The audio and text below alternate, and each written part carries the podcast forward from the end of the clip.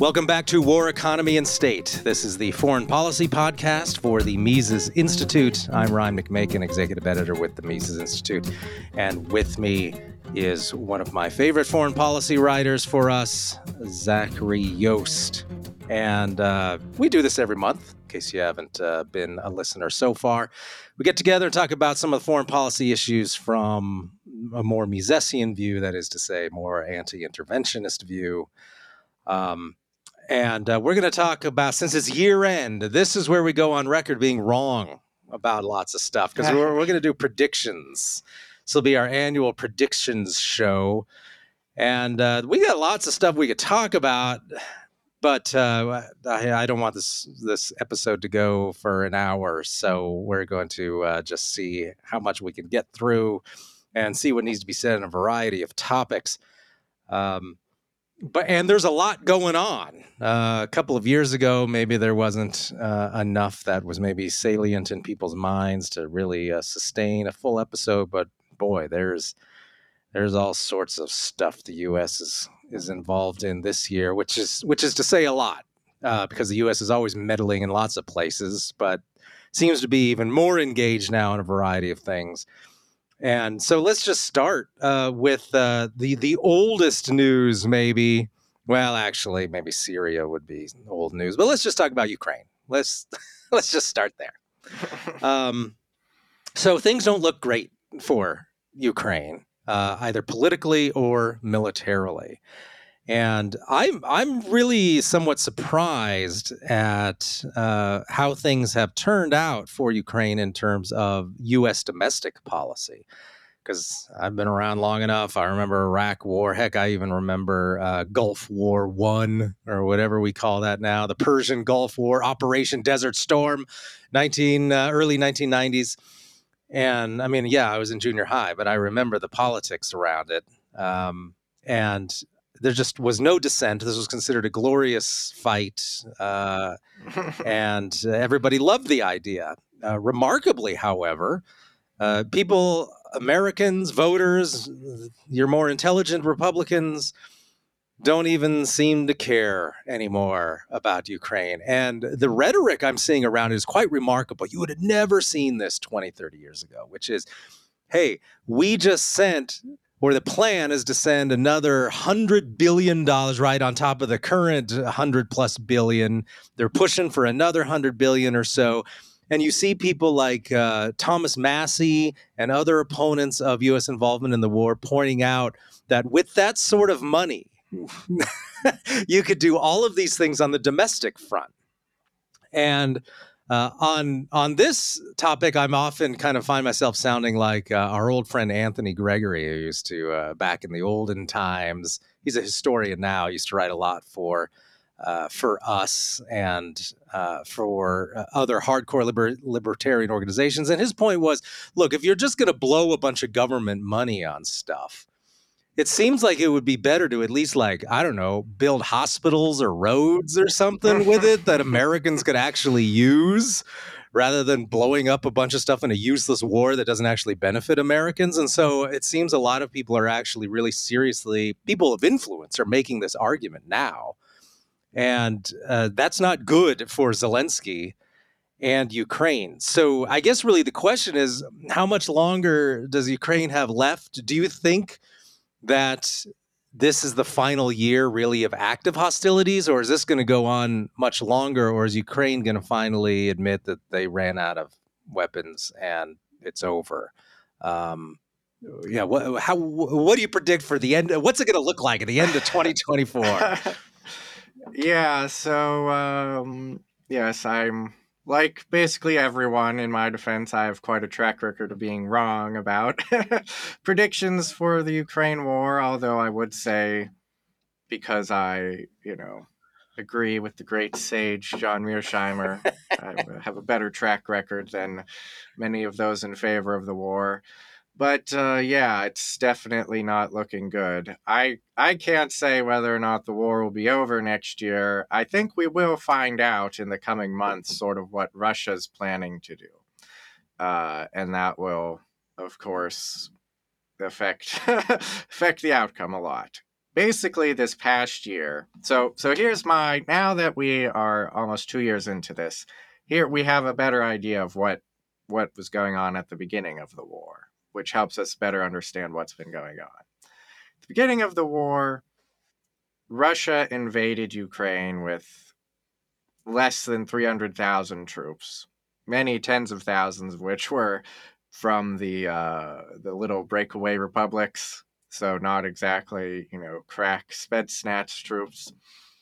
And as John Mearsheimer has pointed out many times, this was obviously inadequate to actually invade and conquer Ukraine, if that was the Russian goal, which it does not seem to be. In hindsight, it seems the goal was to just sort of be belligerent and threatening and make the Ukrainians cave into the Russian demands of separating from its sort of de facto joining of NATO and alignment with the West, and probably a reorientation, more federal system for the Russian speakers and Russian ethnic groups in Ukraine. We now know numerous people on the record, including Ukrainian government officials, that there were negotiations going on at the beginning of the war to basically do just that. And then Boris Johnson, with the backing of the U.S., flew into Kiev and was like, don't negotiate with these Russians. The West will back you, fight it out. And so that's what happened. And Russia was obviously not prepared for that. And it took them quite a while to shift from basically, threatening Ukraine to fighting the largest sort of conventional war in many decades. And part of that, so that's why there was these huge losses of territory last year, and why Russia then had the call up of the reserves, which hadn't been done since like 1945. So that system was obviously very rusty and creaky. All sorts of problems. Well, basically what's been going on this year is Russia has more or less just sort of sat there manning its multiple, its defense in depth lines and just been slaughtering Ukrainians. And now one of the main issues for Ukraine is not just equipment, notably artillery shells, but manpower, because the Russians have spent all year just slaughtering them. And we see all sorts of stories from a variety of media coming out about how problematic this is in Ukraine. Basically, men are being kidnapped, shanghaied, sent down the river, however you want to phrase it, just impressed by just gangs of thugs. And basically getting very little training and being used as cannon fodder. I mean, I think we've mentioned it before, stories of people were sort of, kidnapped off the street, sent to the UK for training, and wounded and sent home from the front all in the space of 2 months. Yeah, and catastrophic wounds in many cases, right? We're not talking about, I got shot in the shoulder sort of thing. It was either the New York Times or the Washington Post. The number of Ukrainians who lost limbs is higher than German levels in World War I or something. I mean, 50 or 70,000 people have lost limbs because mines are all over the place. And that's going to take decades to clean up. But so that's the big issue. Manpower shortages and ammunition, notably artillery shell shortages. And now we're seeing that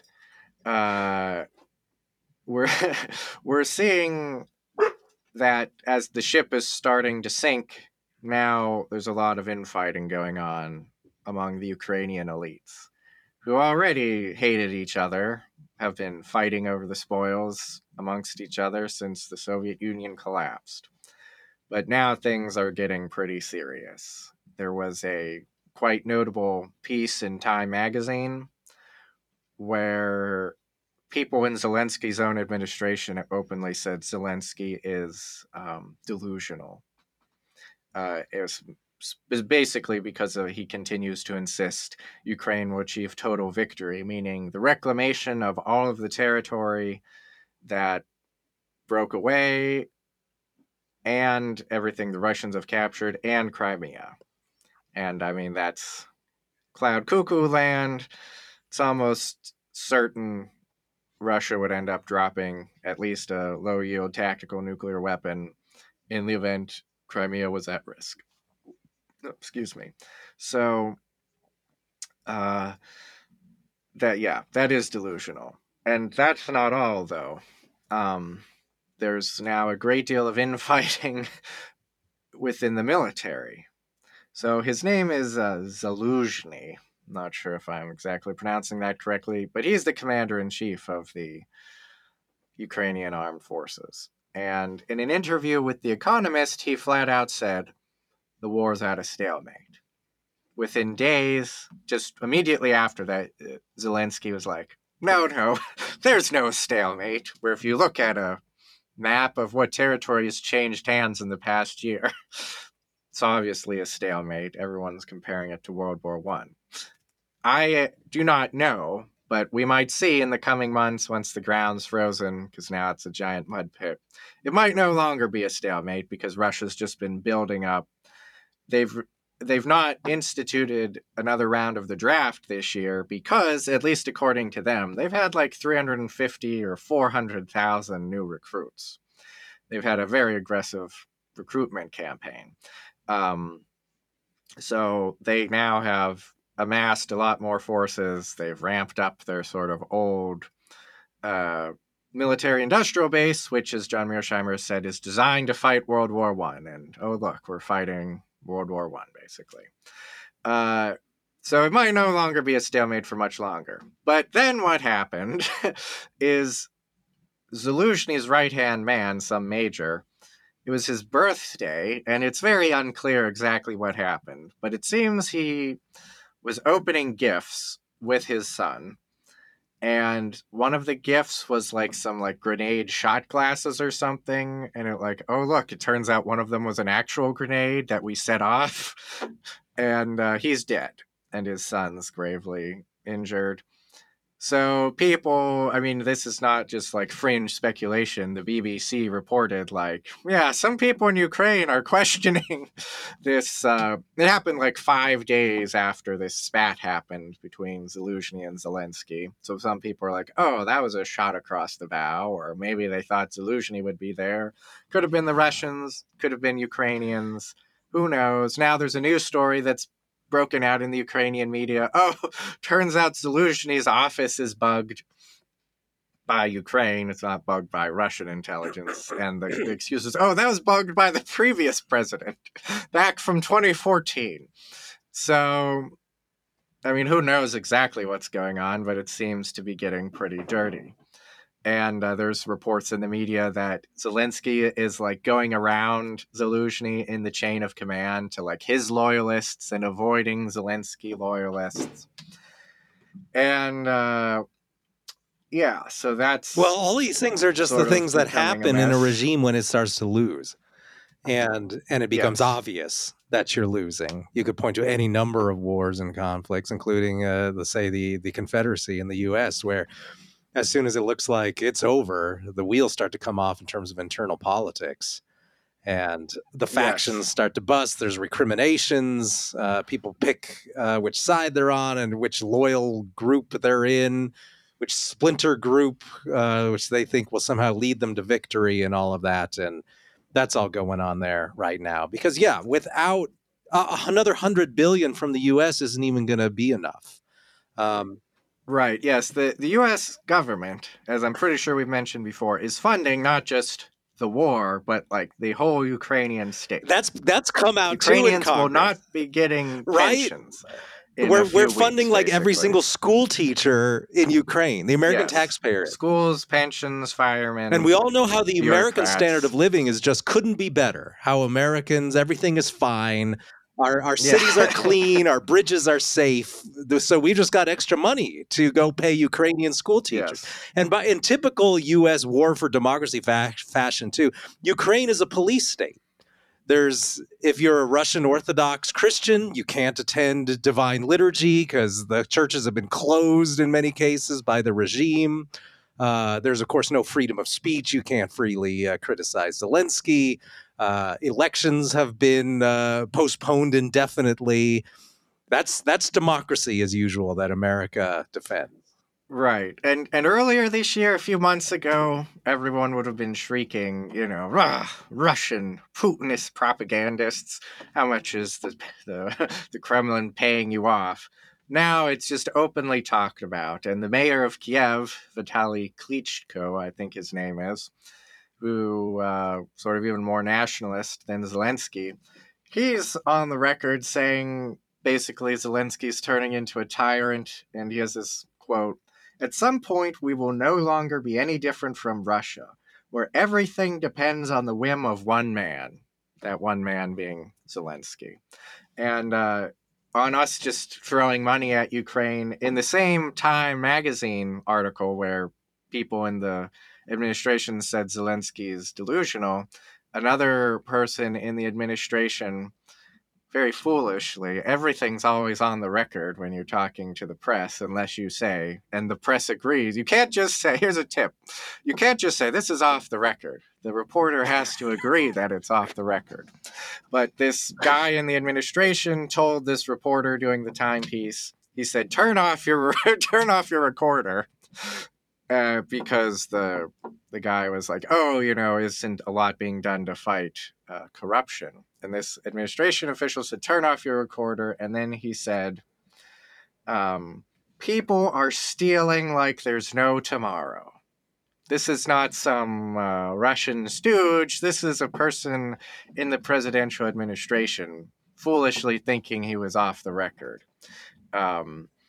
So, you know, it's Ukraine is not doing well, and it depends what Russia does. Well, do you think that Russia? Is Russia just going to be satisfied with the territory it currently has? No. And this is the other thing of why this was such a foolish mistake for the Ukrainians to listen to the West. Because Ukraine, if it seems pretty likely, Ukraine would be intact and there would not have been any annexed territories other than Crimea.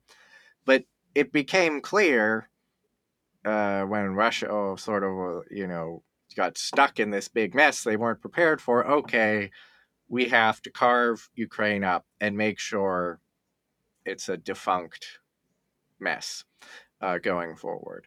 I agree with John Mearsheimer. Russia's going to attempt to, one, claim the whole Black Sea coast, especially Odessa, which historically very Russian city. It's something like, in a poll, like less than 10% of the population said they would willingly fight for Ukraine. It's just historically a very Russian city. So, well, and let's note also that coastline is an extremely important factor.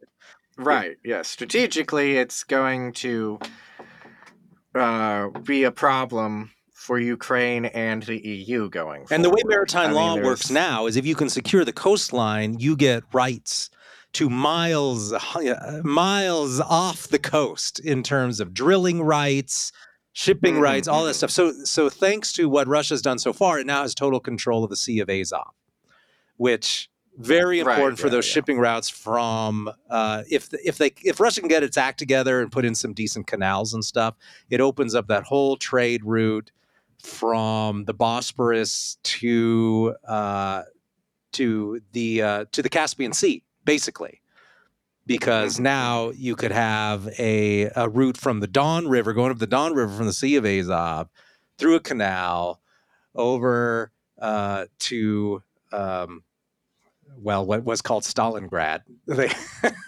and And Volga, the major river in southern Russia, the Volga River, and then down into the Caspian Sea. So you're opening up all of that stuff. And so now you don't have to worry with Crimea and the coastline there. You don't have to worry about any Ukraine involvement through any of that now. And the Sea of Azov is very shallow. You can drill oil or whatever in there you want to do.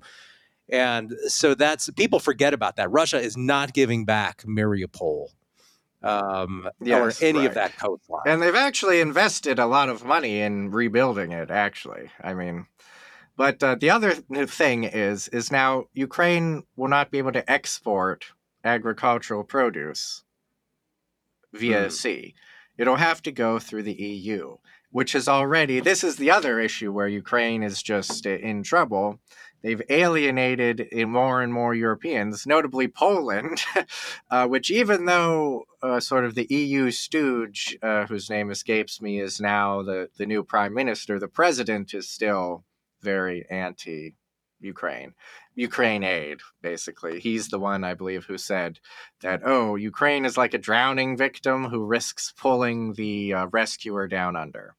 And there's a big trucker sort of protest in Poland where they're blocking border crossings because of sort of cut-rate Ukrainian shipping and the produce. The produce is supposed to transit through the EU, but that's not happening. It's actually being sold and undercutting all the EU subsidized agriculture and everything. So by securing the coast, Russia just foists this problem onto the EU, which that's the thing. Ukraine at the end, whether that's at the end of next year or into 2025, Ukraine is just going to be a millstone around the neck of Europe. It's going to be dysfunctional. It's going to be just a basket case economically, because most of what's going to be left is Eastern Ukraine, which is the poorest, most underdeveloped. No, you mean Western. Yes, Western Ukraine. I always, I have a weird thing of looking at the world from the U.S., and so it's like the Far East is the West, you know, manifest destiny. We just keep going. So in your office, your globe is upside down. Western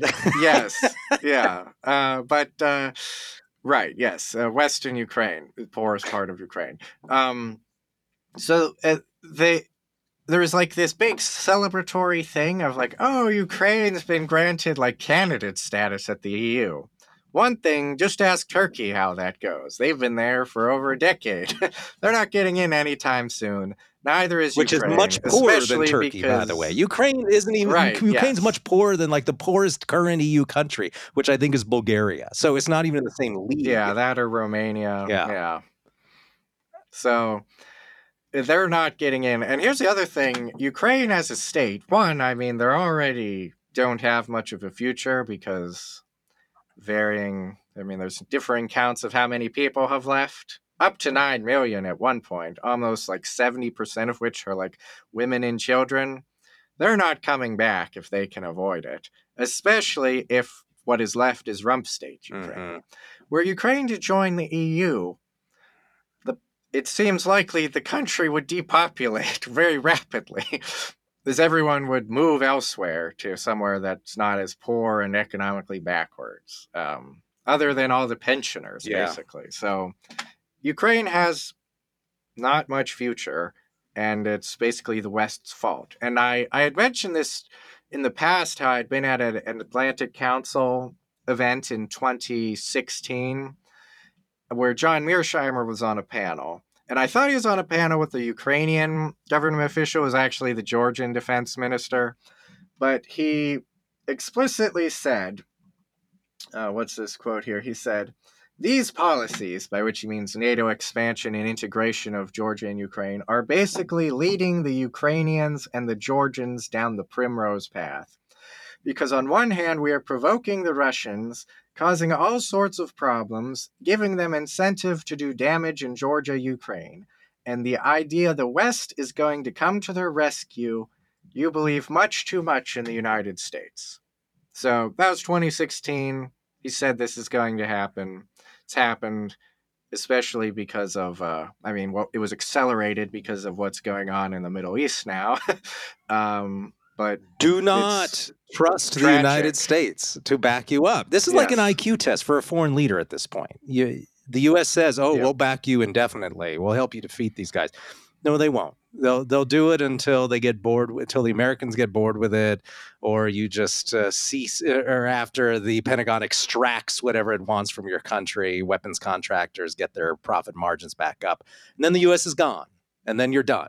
And that's essentially what's happened. And I remember working at the Mises Institute back in 2015, 2014, when we were suggesting, hey, in order to calm things down with Russia, maybe you should give at least functional independence to the Donbass and these eastern regions of Ukraine. And we got all these Ukrainian nationalists who would show up at like Ron Paul events and try to disrupt the event and stuff. These are crazy people.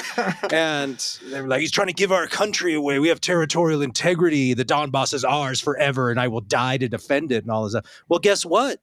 Tens of thousands of Ukrainian men died to defend it, and it's not going to work. It's for nothing. This was a part of the country that was heavily, of course, ethnic Russian anyway, and just all this nonsense about territorial integrity or whatever. And then they think that they've got you, that they've tricked you or something. They're like, well, how would you feel if New England broke off and formed another country? Fine, I couldn't care less. So it's very strange how they had to have been talked into it by the Americans. Just as though we'd rather die by the scores, be maimed by the tens of thousands, than let some tiny village in the Donbass be part of Russia. I mean, who thinks that's a good idea? But that's how it's turned out. And in terms of not trusting the U.S., not only has the war screwed over Ukraine, which is now going to be defunct and dysfunctional for the foreseeable future, it's also sort of screwed over the EU, which this was pointed out to me a few months ago. So in 2008, the EU GDP was 16.295 trillion. In 2022, and I believe this includes the UK, the EU GDP was 16.64 trillion. So the EU is, stagnating, and I've seen on Twitter people be like, we talk about the euro pores now, but we're not going to talk about that in 10 years because it'll be considered bad taste, just to point similar to pointing out how Africa's dirt poor.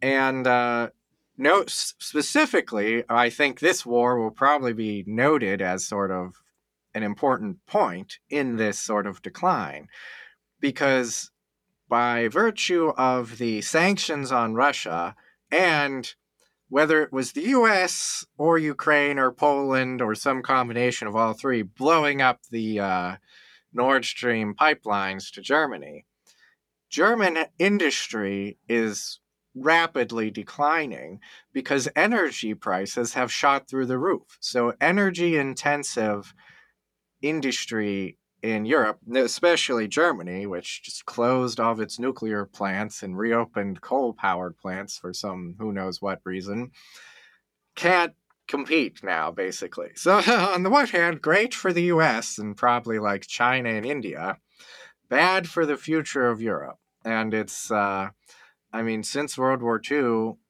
Europe, especially Western Europe, but now all of Europe, has just sort of been American lackeys who are, under the American thumb, which on the one hand, oh good, we can free ride. On the other hand, in the long term, I suspect it'll be looked at as quite a mistake. So I guess you could say our prediction for Ukraine is that they're not going to win. There will be no grand victory. Crimea will not be going back. Neither will the coastline of the Sea of Azov. In fact, they may even push farther and try to get the full coastline of the Black Sea, establishing just total Russian. Basically, they'll just have to share it. The Turks and the Russians share the Black Sea.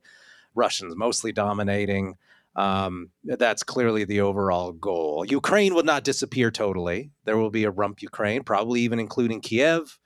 Everything west of the river except Odessa, probably will continue to be Ukraine, but it's going to be very, very poor. And even if the diplomatic situation is not resolved by the end of the year, this is going to be more and more the functional reality, is that Eastern Ukraine is going to be Russian and Western Ukraine will be basically a province of the EU, an impoverished province, costly province of the EU, with its population in many cases drained. Because, yeah, I'm with you. If I can get a work permit in Poland, I am not going back. No way. So, yeah, that looks like that's just going to be the reality. Whether it plays out this calendar year, this next calendar year, is difficult to say. But right. And it's questionable.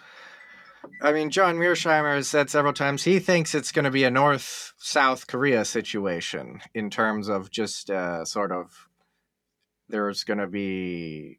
He has a hard time imagining there'll ever be an actual settlement for the foreseeable future, because the West won't tolerate it. The Ukrainian nationalists won't tolerate it. I mean, Zelensky is really in a tough spot, because were he to try to negotiate, it seems he'd probably be replaced by hardline elements, potentially with Western backing. So, yeah. Next year... going just worse for Ukraine. All right. Well, we better move on to, if we're going to finish this sometime this morning, we better move on to the Middle East. Finish it this year.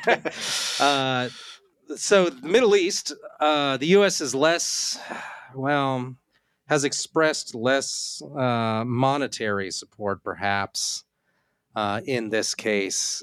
And I'm not sure how I would describe the difference between U.S. involvement in the Israel-Hamas situation, simply because I guess just U.S. involvement in the region has just been so long and well-established. And if you look at the amount of money that the U.S. has shipped over there over the decades, it's certainly an immense amount. But it'll be interesting to see how much Americans continue to even be interested in the conflict, and also how it has the potential really to play out in terms of a regional conflict. And this is already going on right now. Now we're hearing about Yemen and the Houthi rebels and the Red Sea shipping routes. I mean, I see this where now the Western powers are saying, oh, we're limiting trade through the Red Sea because Houthi pirates are too effective, that they're shutting down the shipping routes. And I'm thinking, what is this $100 billion navy for that the U.S. has? I mean, the U.S. is involved in wars in Syria, Ukraine, the Levant. It's threatening Venezuela. Oh, but our navy can't keep shipping lines open, which is like the most basic thing that we're told the navy is for. It seems like we'd be better off with a 19th century British ships running around. At least they seem to have more enthusiasm about it. And so the wheels just continue to come off of the whole thing, where the Pentagon wants more and more to do and yet doesn't perform its basic functions. Oh, and then don't even mention the southern border, right? I guess you would argue whether the military should be involved in that or not, but... it clearly has more to do with Americans and their safety than does anything going on in Ukraine. And yet that's the military situation we've got going. So, yep, it's the Houthis, who are, by the way, connected to Iran. So we're all hearing about how, I notice in the right-wing press, we're supposed to get really excited about the fact that Iran is attacking Americans in Syria and Iraq. Okay, well, I got a real easy solution. Yes. To that problem. You withdraw Americans from those countries, which should never have been there in the first place. Yeah. And so why are we supposed to care about this? But clearly the state of Israel is trying to get Americans more involved in that, wants them directly bombing Yemen, bombing Syria. They want to, of course, push back, if they can, the Syrian border farther north, as well as Hezbollah in the borderlands of Israel and Lebanon. We got to push that north. So I think the state of Israel sees a big opportunity here to accomplish some of those larger goals. But what's going to happen to the Gazans in all that? Without taking, I mean, you walk, when you're not blatantly pro Tel Aviv on this, you get lumped in with these crazy people on like the Harvard campus who want to kill all Jews, or from the river to the sea, and push them all out, push them where, I don't know. But the point is the Jews are all supposed to die and go away, whether they're or when they're there in the Holy Land is the basic ideology. Okay, well, yeah, we can all agree that's bad. However, the war against Gaza is, I don't know how you describe it as something other than ethnic cleansing at this point. You've got, and I haven't used that term until right now, because I was waiting just to see how much death and destruction they would rain down. But now we're getting close to, 20,000 dead in Gaza? And don't try and tell me that, oh, well, yeah, but they killed women and children in Israel. Yeah, the total deaths, including Israeli soldiers, was 1,300 in Israel. And there's not going to be many more because they've already secured the Gaza border. So what you're looking at now is more than we're going to soon come across the line of 20 dead for every Israeli dead. And then it's going to be, 30, 40, 50? Could it be 100 dead? Well, we'd be looking at 100,000 dead Gazans by the time the bombing campaign is over. So there doesn't really seem to be an actual endgame here that Tel Aviv has in mind, except just bomb Gaza into oblivion and hope everybody goes into Egypt or maybe some Western country. That's certainly been suggested. Hey, America and Western Europe, just take all the Gazans. Yet another Western subsidy for Israel. So this is a real hard thing to predict. I have no idea where this is going to go. Yeah, well, so to go back to the Houthis real quick, the problem with them is that the West, the U.S. has been backing the Saudi war against the rebels for, I don't know, since 2013 or 14, way back when it started. And the Houthis are still there. So I've seen some analysis I think is correct that the Houthis are the ideal Iranian proxy since they've already demonstrated their staying power. But yes, the U.S. Navy in horrible state, drastically undermanned. The joke is you can always tell which vessels are the American vessels in joint naval exercises because the American ones are always completely rust covered and look horrible. So there was just this announcement of this task force, I think it's Operation Prosperity Guardian was announced. And to me, it's quite annoying the U.S. has to do most of this to begin with. It's like everyone else has a navy. Everyone else needs shipping. I mean, do we get much via the Suez Canal? Probably not, the U.S. specifically. So other people could, step up and take care of that, but they won't. Yes. So moving on to Israel and Gaza. Quite a mess, quite a disaster.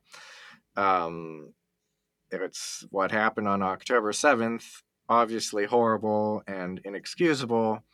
And now, though, it does seem that Israel is, there are people in the Israeli government who have basically openly said, that's the goal.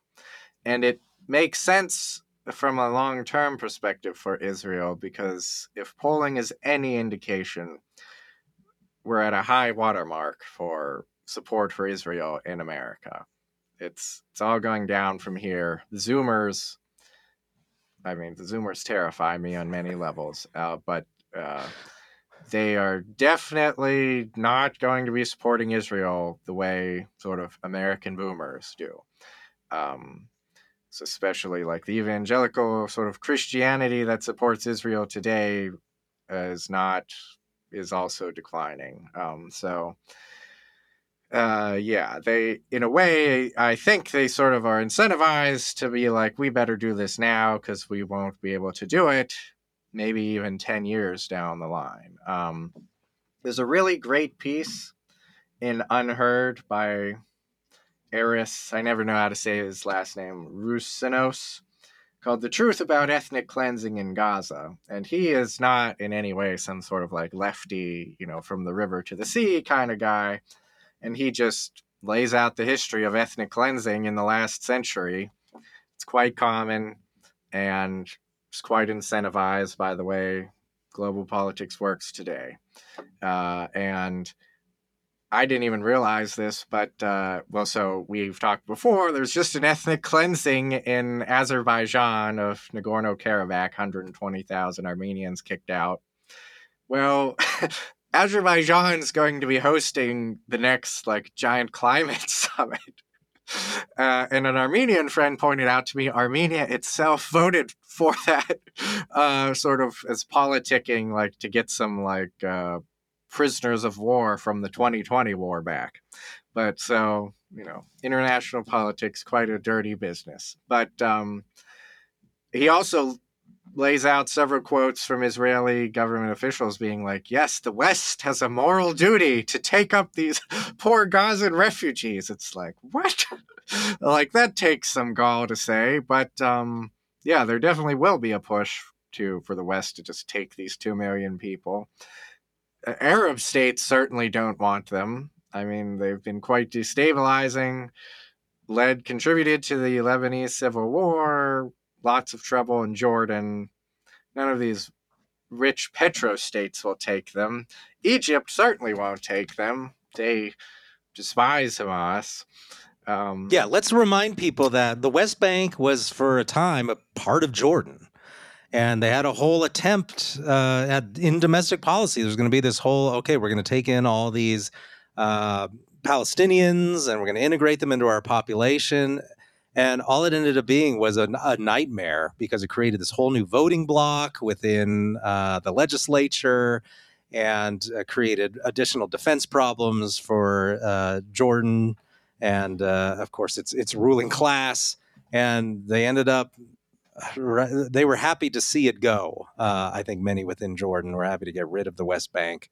And they remember that. They remember how destabilizing, how problematic it was to bring in a large number of Palestinians into their country, which, contrary to what Americans think, these groups are all not just ethnically more or less the same because they have the same religion any more than all Christians are the same. And so Gaza looks at that. And of course, Egypt looks at that. Egypt has very touchy internal politics. In terms of who's supporting the current dictator. And if you were around, say, about 10 years ago, you'll remember a lot of conflicts over that with the Muslim Brotherhood and all of that. So they don't want a group that's going to come in and just completely rearrange the matrix of interest groups within the country. And that's what it would do. And 2 million people will do that, or just 1 million, or even just 500,000. So that's a problem. And the one plan that the Israeli various people in the government have put forward is, they should all move to Sinai. And it's like Sinai Peninsula. I don't know exactly what its population is, but it's sort of been in a crossroads of the, Near East for thousands of years. And there's never been a giant metropolis there. It's not exactly a lucrative, great place to live, apparently. So it's a conundrum, and it does seem ethnic cleansing is going to be the solution.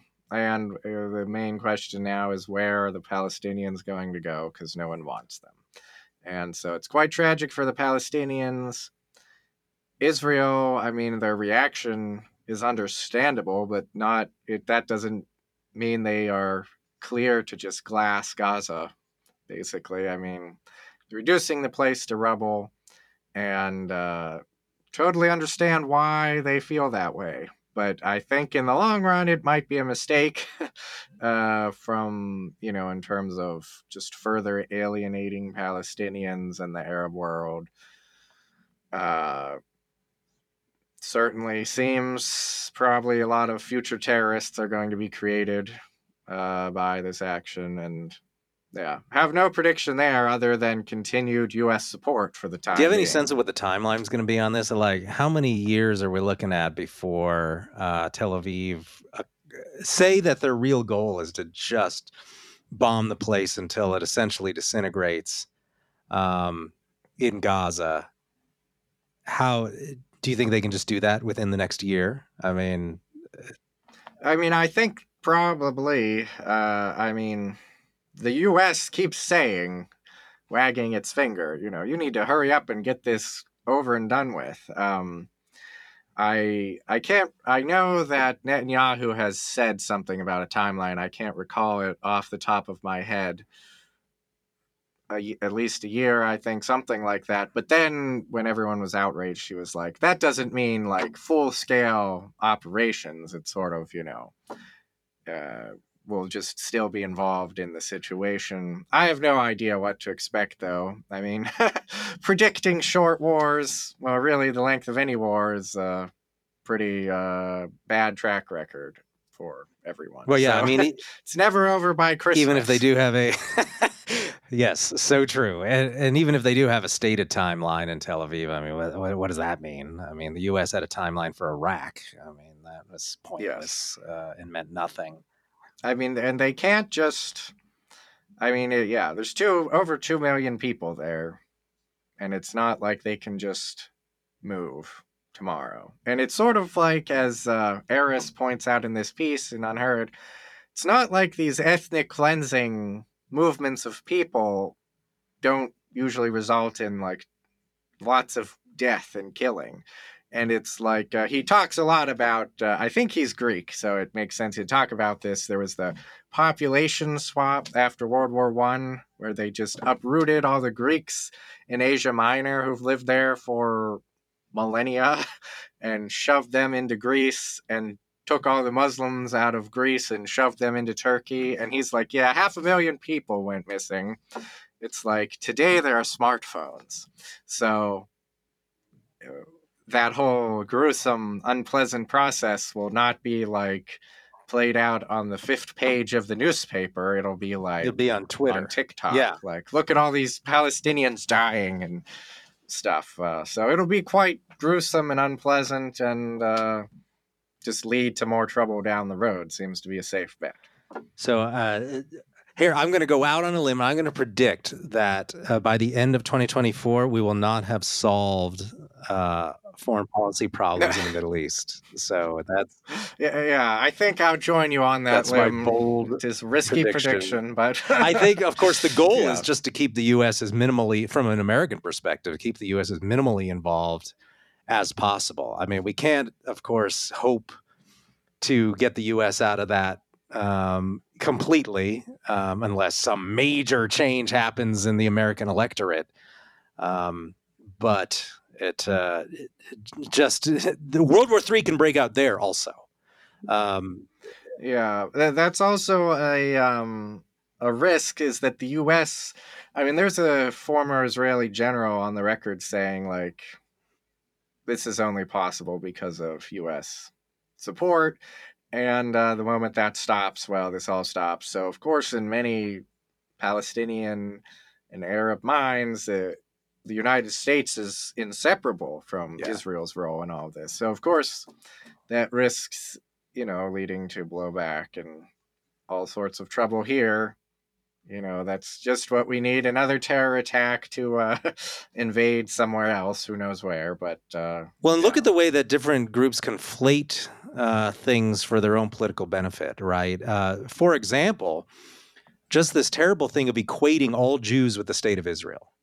And, if you're a Jew, you must be in full agreement with whatever Tel Aviv is doing at any time, even if you live 10,000 miles away from Israel. And so if you're just some Jewish student on campus minding your own damn business, you probably don't want all Jews in Israel to be killed. But at the same time, that doesn't mean you're a big fan of Netanyahu. It's not like Netanyahu wins 100% of the votes in Israel when he runs. He's actually probably, the war is the only thing keeping him in office right now. Yeah, I mean, he was sort of in charge when October 7th happened. Right. So. Like George W. Bush on September 11th, of course. But I don't know, the voters haven't seemed to figure that one out yet. But that cuts both ways, of course, too, is by calling anyone who opposes whatever the state of Israel is doing, you call them an anti-Semite, because Israel is synonymous with Judaism in that view. And then that just kind of supports the anti-Semitic view, which is I can, if I attack a Jew in Charlotte, North Carolina, that's the same as striking a blow against the state of Israel, which is just bonkers. Yeah. But that's something of what has filtered down to us by this trying to equate the two things. And that's very, very bad. Like you can't even equate everyone who lives in Israel with Zionism. Like everyone who chooses, not every Jew who chooses to live in Israel is necessarily subscribes to the Zionist ideology. Also, something like 20% of the pop, like of the citizens of Israel are Arab. There's that too, right? And many of whom are Arab Christians, although far fewer now than used to be the case. Yes, because I would have left too if I was a Christian in that part of the world. Eris in this piece in Unheard has a rather depressing but good line where he points out, like, Christians in the Middle East survived 2,000 years of the Romans and the Persians and the caliphates and European colonial powers, but they could not survive the American Empire. It's true. Same in Iraq. Yeah. Mm-hmm. Yeah. Well, that's what he's saying, just the whole Middle East. And it's rather depressing when you think about how much the evangelical community supported the war on terror. Right. Things like that. Yeah, very shameful. Well, I mean, the truth is that some of them, the older ones, I think, who remember the 70s, those people simply aren't Christians at all because they're Eastern Orthodox in many cases. From the evangelical point of view. Yeah. So I think that was actually kind of part of it, is those people just don't really, really matter. They're not part of the real Christian world. Total disaster. That's brewing right there, right now. But yeah, I think we'll just continue to see the death toll mount in Gaza. There's no clear answer to that at all.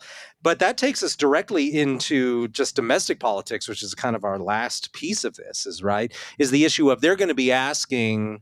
They already have been asking, running columns in the Wall Street Journal and stuff, saying, "Hey, Americans, you should be taking Gaza refugees."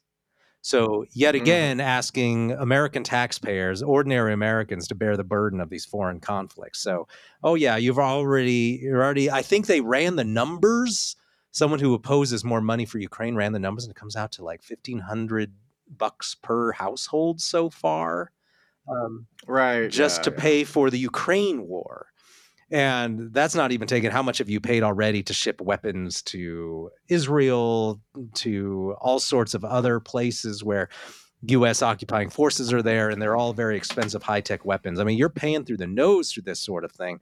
And you're only now starting to see Americans start to really take notice of that how much they're paying for these wars that clearly don't have anything to do with their standard of living, even while inflation is through the roof.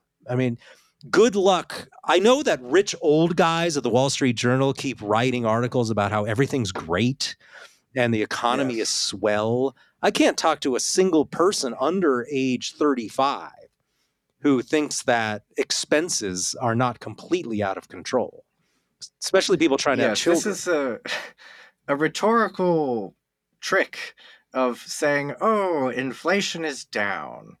Well, it's the rate of inflation has decreased, but cumulatively, since Biden took office, it's at like 20%. Yep. It's like, but what are you? Yeah, it's quite, I mean, that's, I think the whole vibe session talk is all basically gaslighting. I mean, it's like people just think the economy's bad when really it's not. And I think Peter St. Ange does a really great job of just sort of ripping apart all of the, official regime statistics and saying, basically every week he's just like, here's the job numbers, but actually, if you look under the hood, not a pretty picture, here's this or that.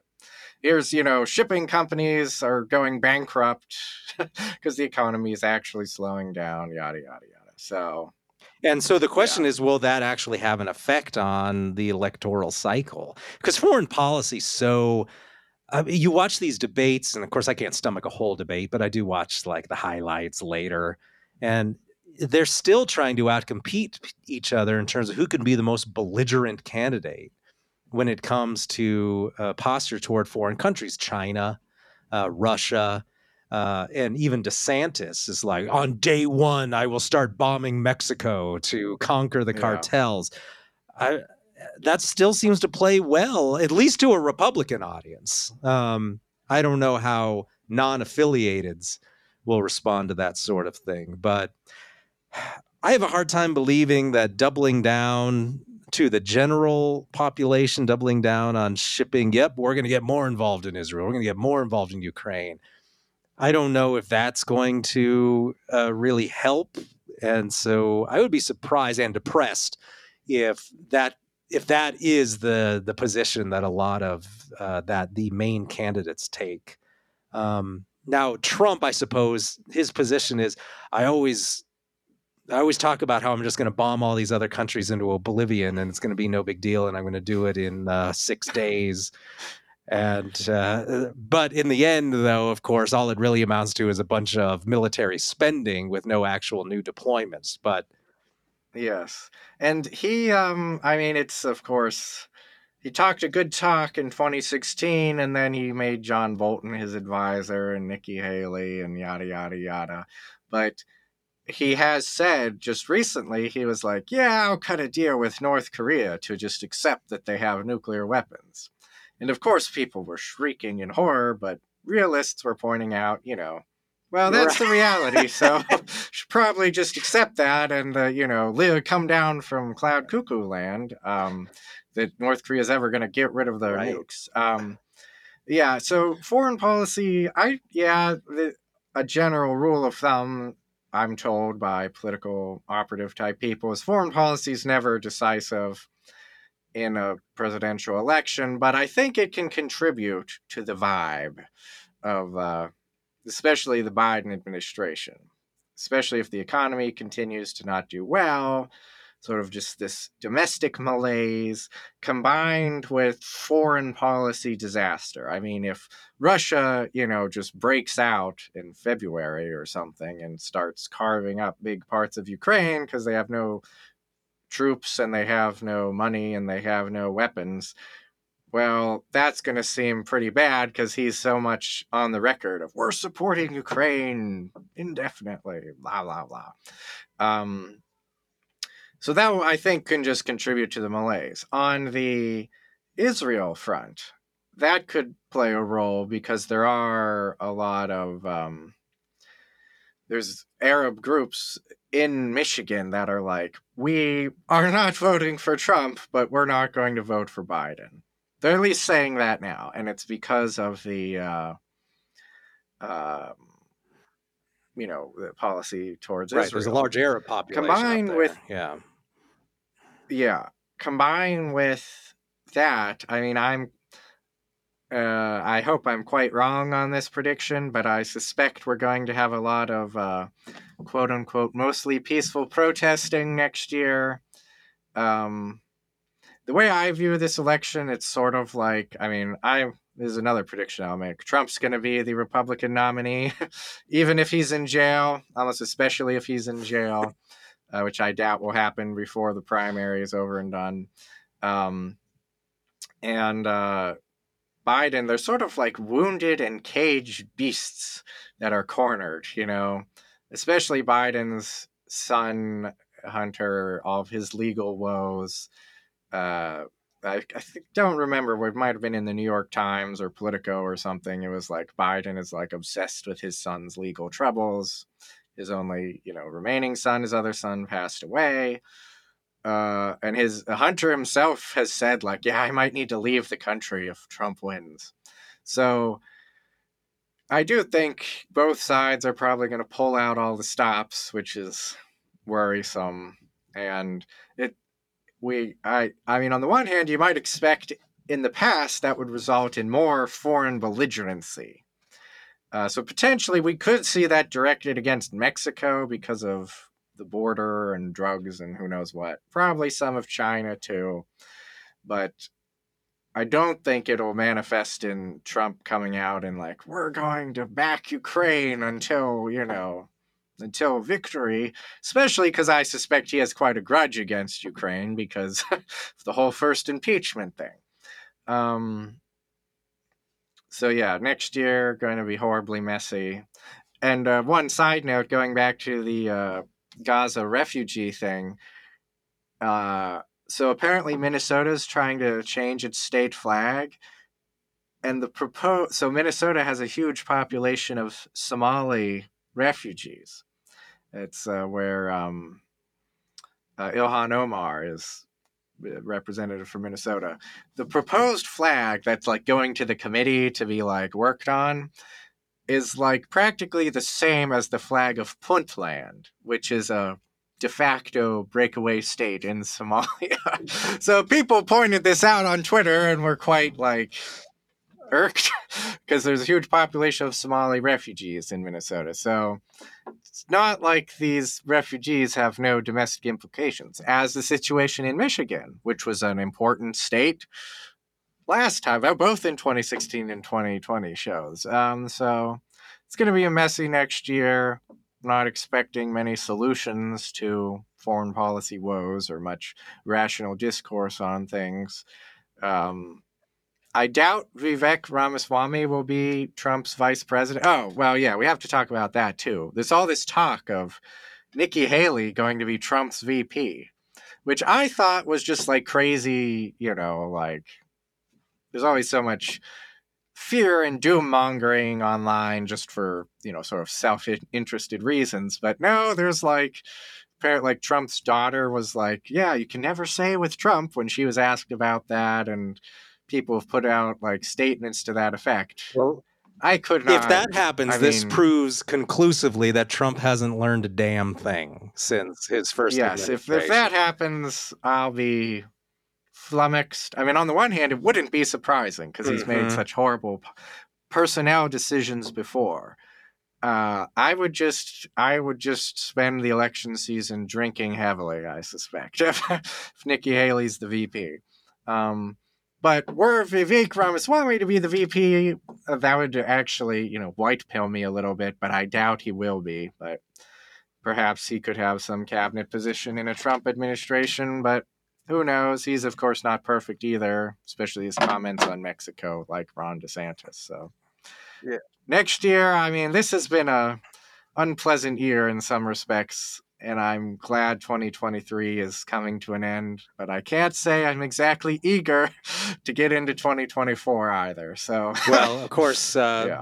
I think most of our listeners have learned, Zach, that you do not tune in to War, Economy, and State to hear a bunch of happy news. So, you know, we just deliver what our niche comes to expect at this point. Yeah.